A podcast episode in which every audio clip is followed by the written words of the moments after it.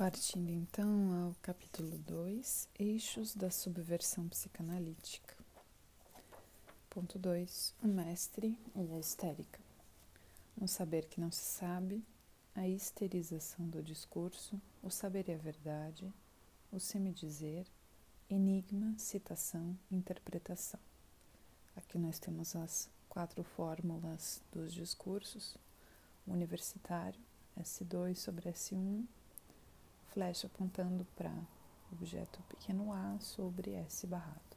Discurso do mestre, S1 sobre S barrado, flecha apontando para S2 sobre pequeno a. Discurso da histérica, S barrado sobre pequeno a, flecha para S1 sobre S2. E discurso do analista, pequeno a sobre S2, flecha aponta para S barrado sobre S1. Estas quatro fórmulas são úteis aqui como referência. Os que assisti ah, assistiram ao meu primeiro seminário ouviram ser evocada a fórmula pela qual o significante, diversamente do signo, é aquilo que representa um sujeito para outro significante. Como nada diz que o outro significante saiba alguma coisa sobre o assunto, fica claro que não se trata de representação, mas de representante mediante o que, nessa mesma data, achei que podia ilustrá-lo com o que chamei de discurso do mestre. O discurso do mestre, do Senhor, se podemos vê-lo reduzido a um único significante, isso implica que ele representa alguma coisa.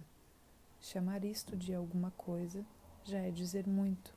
Ele representa X, que é justamente o que tem que ser elucidado nessa história. Nada indica, com efeito, de que modo o Senhor imporia sua vontade. Não há dúvida de que aí é preciso um consentimento, e o fato de que Hegel não possa referir-se, nessa ocasião, como significante do Senhor absoluto, senão a morte, é por ora um sinal, um sinal de que nada é resolvido por essa pseudo-origem. Com efeito, para que isso continue, não ficaria demonstrado que o Senhor é o Senhor a menos que ele ressuscitasse, isso é, que tivesse passado efetivamente pela prova. Quanto ao escravo, é a mesma coisa. Ele renunciou precisamente a se confrontar com ela. O enigma da função do Senhor, então, não se dá a conhecer imediatamente. Indico, por já estar no caminho, um caminho que não temos que fingir descobrir e que não é o da teoria do inconsciente, de modo algum é óbvio que todo saber, por ser saber, se saiba como tal. O que descobrimos na experiência de qualquer psicanálise é justamente da ordem do saber, e não do conhecimento ou da representação. Trata-se, precisamente, de algo que liga, em uma relação de razão, um significante S1 a um outro significante S2. Estes aí são termos bem pulverosos, diria, se é que posso, usando esta metáfora, dar a entender o realce que convém atribuir, no caso, ao termo saber. É em tal relação, no entanto, e justamente na medida em que ela não se sabe, que reside a base do que se sabe, do que se articula tranquilamente como um senhorzinho, como um dandy, como eu como aquele que sabe um bocado sobre o assunto. Nota de rodapé 5. Em Dandy, no original, como petit maître. A expressão, se grafada com hífen, petit maître, equivale em português a janota, dandy ou petit maître. Mesmo assim, vejo, de quando em quando, que isso enguiça Ali está a irrupção de toda a fase de lapsos e tropeços em que se revela o inconsciente. Mas é bem melhor e vai bem mais longe do que a luz da experiência analítica. Nós nos permitimos ler uma biografia quando temos meios para isso, quando temos documentos suficientes para que se ateste o que uma vida acredita, o que acreditou haver sido como destino, passo a passo, e mesmo eventualmente, como acreditou ter encerrado esse destino.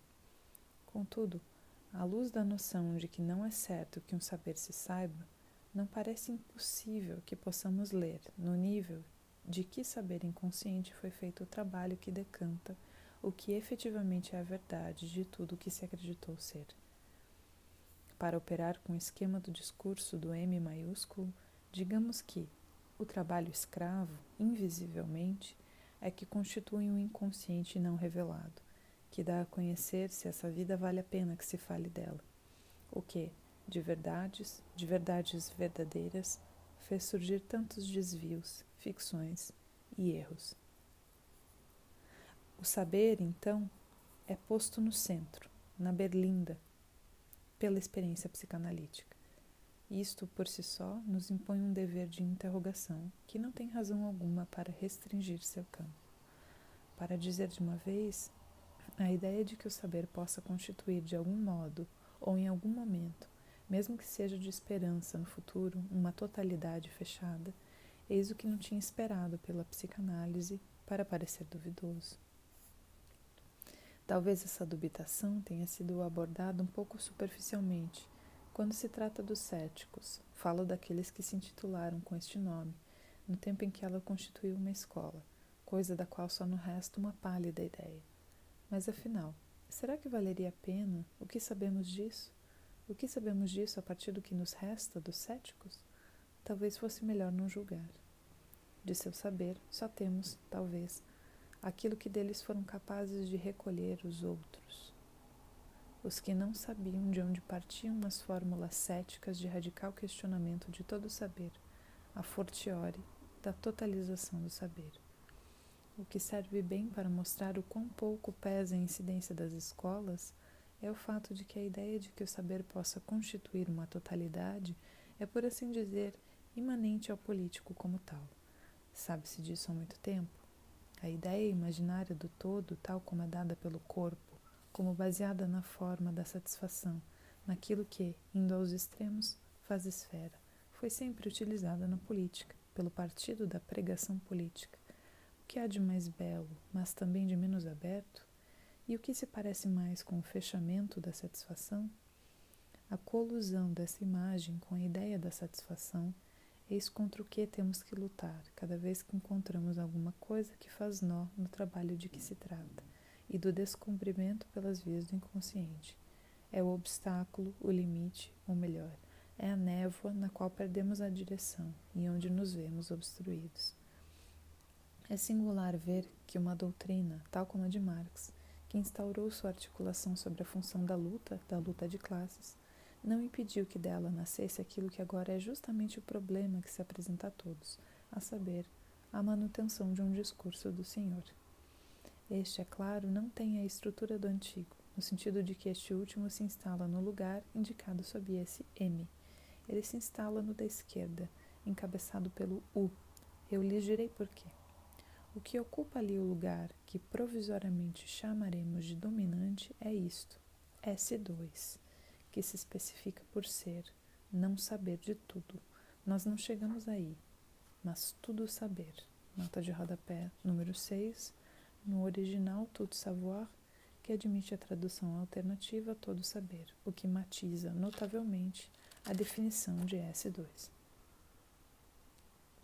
Entendam que se afirma por não ser nada mais do que saber e que se chama, na linguagem corrente, burocracia.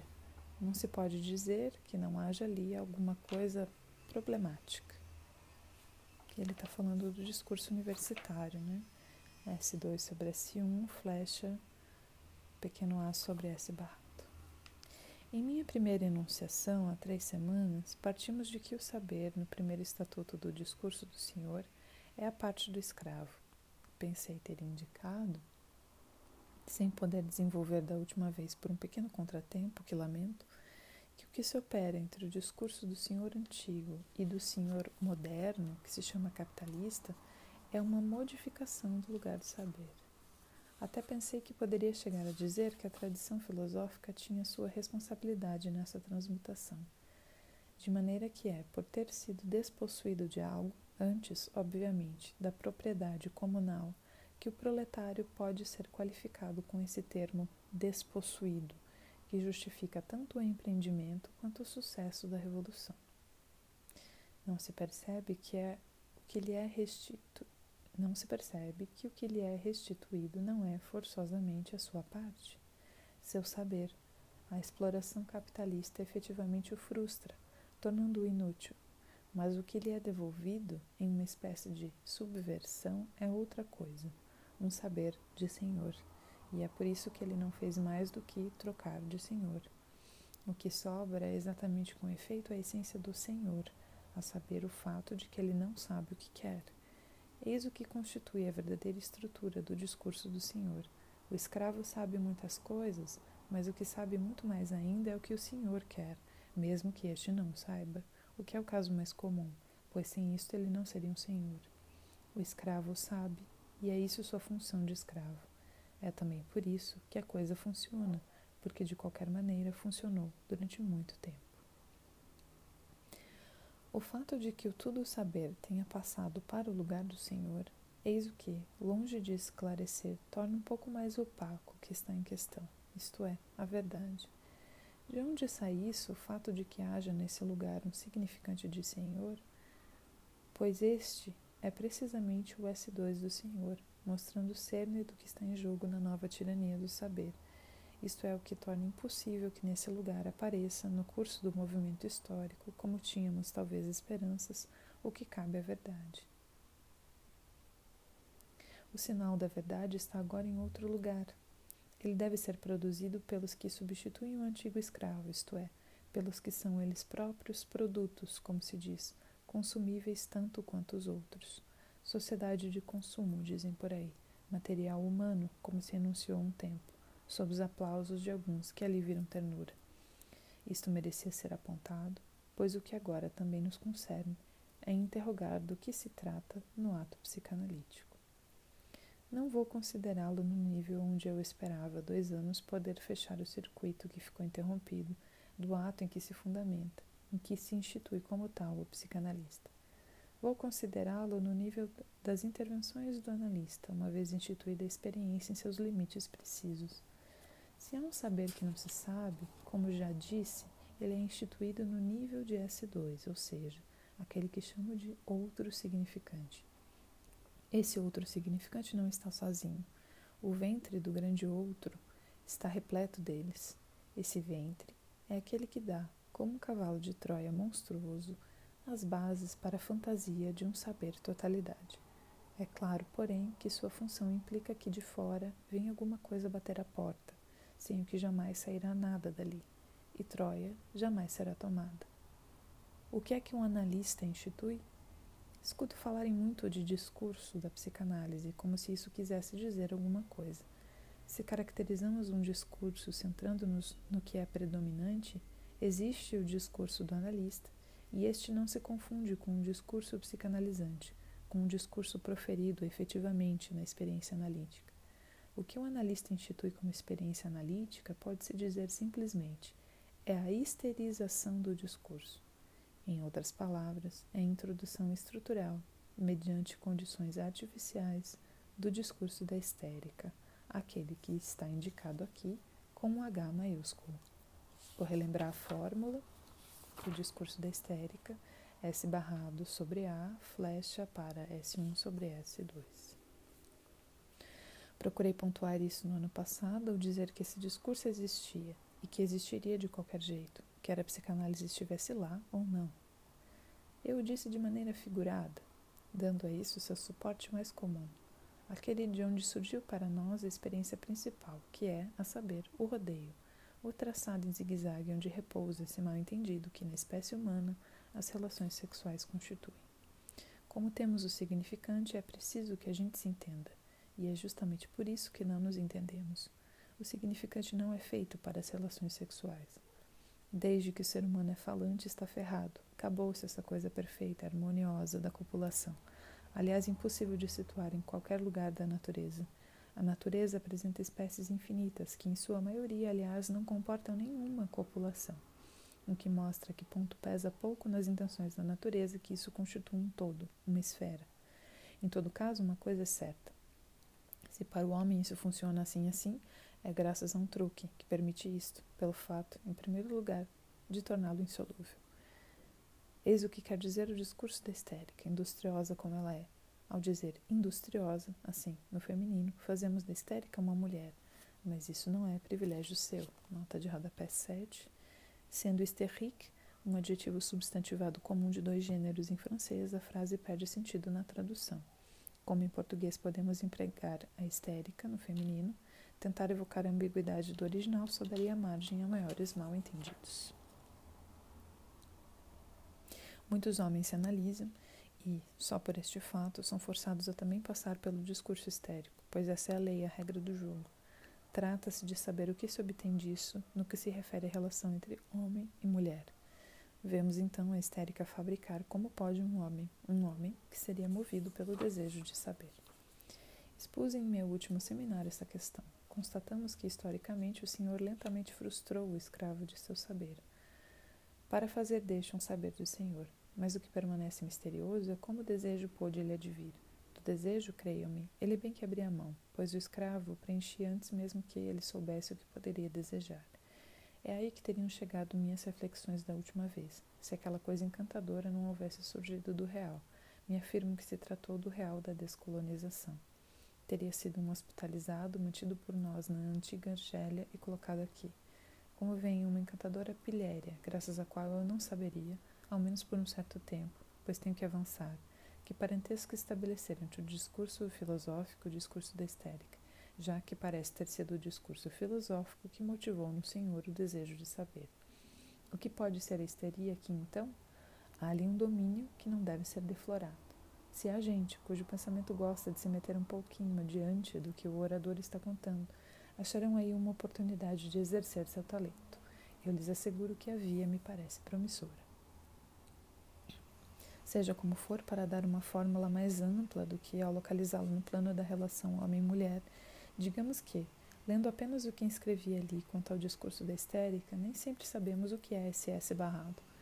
Mas se é de seu discurso que se trata, e esse discurso é o que possibilita que haja um homem motivado pelo desejo de saber, trata-se de saber o quê? Que valor ela própria tem, essa pessoa que está falando? Porque, como objeto A, ela é queda, queda do efeito de discurso, por sua vez quebrado em algum ponto.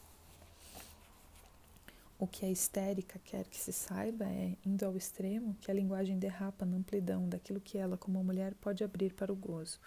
Mas não é isso que importa a histérica. O que lhe importa é que o outro, chamado homem, saiba que objeto precioso ela se torna nesse contexto de discurso. Não estará aí, afinal, o próprio fundamento da experiência analítica? Pois digo que ela dá ao outro, como sujeito, o lugar dominante no discurso da histérica, histeriza seu discurso faz dele um sujeito a quem se solicita que abandone qualquer referência que não seja das quatro paredes que o envolvem e que produza significantes que constituam uma associação livre e soberana, em suma, do campo. Dizer qualquer coisa, como é que isso poderia levar a algo se já não estivesse determinado que, no surgimento ao acaso dos significantes, pelo próprio fato de tratar-se de significantes, não há nada que não se reporte àquele saber que não se sabe, que na verdade é o que trabalha? Só que não há razão mesmo para que ele não saiba um pouco mais sobre isso. Se o analista não toma a palavra, o que pode advir dessa produção fervilhante de S1? Certamente muitas coisas. O analista que escuta pode registrar muitas coisas. Com o que um contemporâneo médio é capaz de anunciar, se não está acautelado, pode-se fazer o equivalente a uma pequena enciclopédia. Isso daria uma enormidade de claves se estivesse registrado. Poder-se-ia mesmo depois de construir isso mandar fazer uma pequena máquina eletrônica. Esta, aliás, é a ideia que alguns podem ter. Constroem a máquina eletrônica graças à qual o analista só tem que retirar o ticket para dar-lhes a resposta. Vejamos o que aqui está em jogo no discurso do analista. Ele, o analista, é que é o mestre. Sob que forma? Isso é o que terei que reservar para os nossos próximos encontros. Por que sob a forma de A? É do seu lado que há esse dois, que é saber. Quer adquirir esse saber escutando o seu analisante, quer seja um saber já adquirido, localizável. Isso pode, em um certo nível, ser limitado ao savoir-faire analítico. Mas o que é preciso compreender deste esquema, como já foi indicado ao colocar esse dois no discurso do senhor no lugar de escravo, e em seguida colocá-lo no discurso do senhor modernizado no lugar do senhor, é que não é o mesmo saber. Ali no discurso mais à direita, em que lugar ele está? No lugar que Hegel, o mais sublime dos histéricos, nos designa no discurso do Senhor, como sendo o da verdade. Não se pode dizer, de fato, que a fenomenologia do espírito tome consistência a partir do Selbstbewusstsein pretensamente captado no nível mais imediato da sensação, implicando que todo saber se saiba desde o início. Para que toda essa fenomenologia se não se tratasse de outra coisa? Porém, o que chamo de histeria desse discurso resulta precisamente do fato de que ele elude a distinção que permitiria perceber que, mesmo que essa máquina histórica, que de fato não é outra coisa senão a marcha das escolas e nada mais, nunca atingisse o saber absoluto, isso seria apenas para marcar a anulação, o fracasso, o desvanecimento ao término da única coisa que motiva a função do saber, sua dialética com o. O saber absoluto seria pura e simplesmente a anulação deste término. Quem quer que estude de perto o texto da fenomenologia não pode ter qualquer dúvida a respeito. O que nos ensina agora a posição de S2 no lugar da verdade? O que é a verdade como saber? Seria o caso de dizê-lo como saber sem saber? É um enigma. Esta é a resposta. É um enigma, entre outros exemplos e vou dar-lhes um segundo.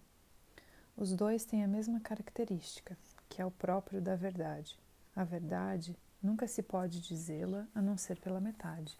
A nossa querida verdade da imaginária de Epinal, que surge do poço, é sempre um corpo. Nota de rodapé 8. Epinal é um tradicional centro de cerâmica popular na França, cujas imagens, sempre marcadas pela ingenuidade e o ponto de vista do senso comum, costumam representar alegorias como a beleza, a verdade, etc.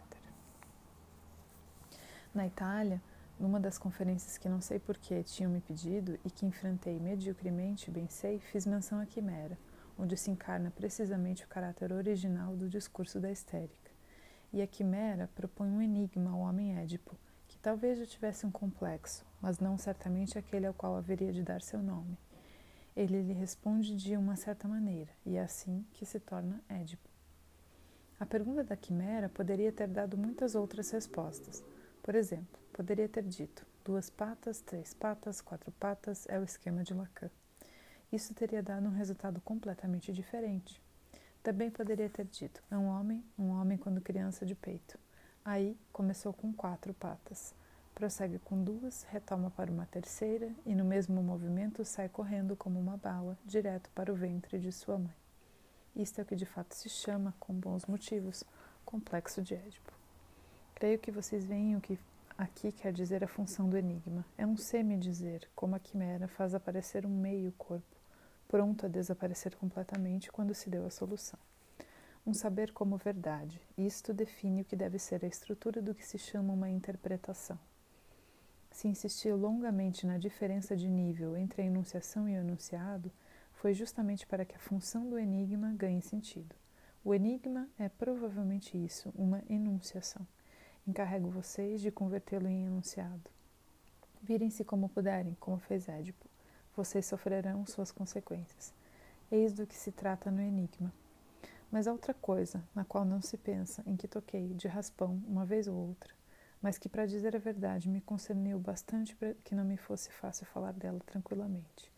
Chama-se citação. Em que consiste a citação? No decorrer de um texto em que você avança mais ou menos bem, se você está, digamos, nos pontos certos da luta social, de repente cita Marx e acrescenta: Disse Marx. Se você é analista, cita Freud e mete: Disse Freud. Isto é capital. O enigma é a enunciação, e virem-se com o enunciado. A citação é: Eu exponho o enunciado, e quanto ao restante, trata-se do sólido apoio que encontram no nome do autor, que deixam em encargo de vocês. Assim está muito bem. E isso nada tem a ver com o status mais ou menos vacilante da função do autor. Quando se cita Marx ou Freud, não foi por acaso que escolhi esses dois nomes, isso se dá em função da participação em um discurso pelo leitor suposto. À sua maneira, a citação é também um semi-dizer é um enunciado sobre o qual se lhes indica que só é válido na medida em que vocês já participam de certo discurso, estruturado no nível das estruturas fundamentais que estão lá no quadro. Eis o único ponto em que faz com que a citação, podia eu explicá-lo até agora, o fato de que se cite ou não um autor possa ter, em segundo grau, uma importância. Vou explicar-lhes isso e espero que não levem a mal, porque é um exemplo familiar. Suponham que num segundo tempo alguém cite uma frase indicando onde ela está, o nome do autor, por exemplo, o Sr. Ricoeur. Suponho que se cite a mesma frase, colocando-a sob o meu nome. Isso não pode absolutamente ter o mesmo sentido, nos dois casos. Espero que entendam com isso o que está em questão no que chamo de citação. Pois bem, esses dois registros, na medida em que participam do semi-dizer, eis o que dá o meio, e por assim dizer, o título, sob o qual a interpretação intervém. A interpretação, aqueles que a usam se dão conta, é com frequência estabelecida por um enigma, enigma colhido, tanto quanto possível, na trama do discurso do psicanalizante, e que você, o intérprete, de modo algum pode completar por si mesmo, nem considerar, sem mentir, como confissão. Citação, por outro lado, às vezes tirada do mesmo texto, tal como foi enunciado que é aquele que pode ser considerado uma confissão, desde que o ajuntem a todo o contexto, mas estão recorrendo então àquele que é seu autor. O que impressiona com efeito nessa instituição do discurso analítico, que é a mola mestra da transferência, não é como alguns pensaram ter escutado de mim que o analista, seja ele colocado na função do sujeito suposto saber, se a palavra é tão livremente dada ao psicanalizante, é justamente assim que recebe essa liberdade. É porque se reconhece que ele pode falar como um mestre, isto é, como um estouvado. Mas isso não dará resultados tão bons quanto no caso de um verdadeiro mestre, de quem se supõe que conduza um saber, um saber do qual se torna penhor, refém, aquele que aceitar de antemão ser produto das cogitações do psicanalizante, ou seja, o psicanalista, posto que, como tal produto, está ao final destinado à perda, à eliminação do processo. O que significa que ele possa assumir esse lugar, que no nível do discurso do Senhor é o do Senhor? Já no simples funcionamento da relação entre o Senhor e o escravo, fica claro que o desejo do Senhor é o desejo do grande outro, pois é o desejo que o escravo predispõe. É uma outra questão saber de que o analista toma lugar para desencadear o movimento de investimento do sujeito suposto saber, sujeito que, por ser reconhecido como tal, é fértil de antemão em seu recanto daquilo que chamamos transferência.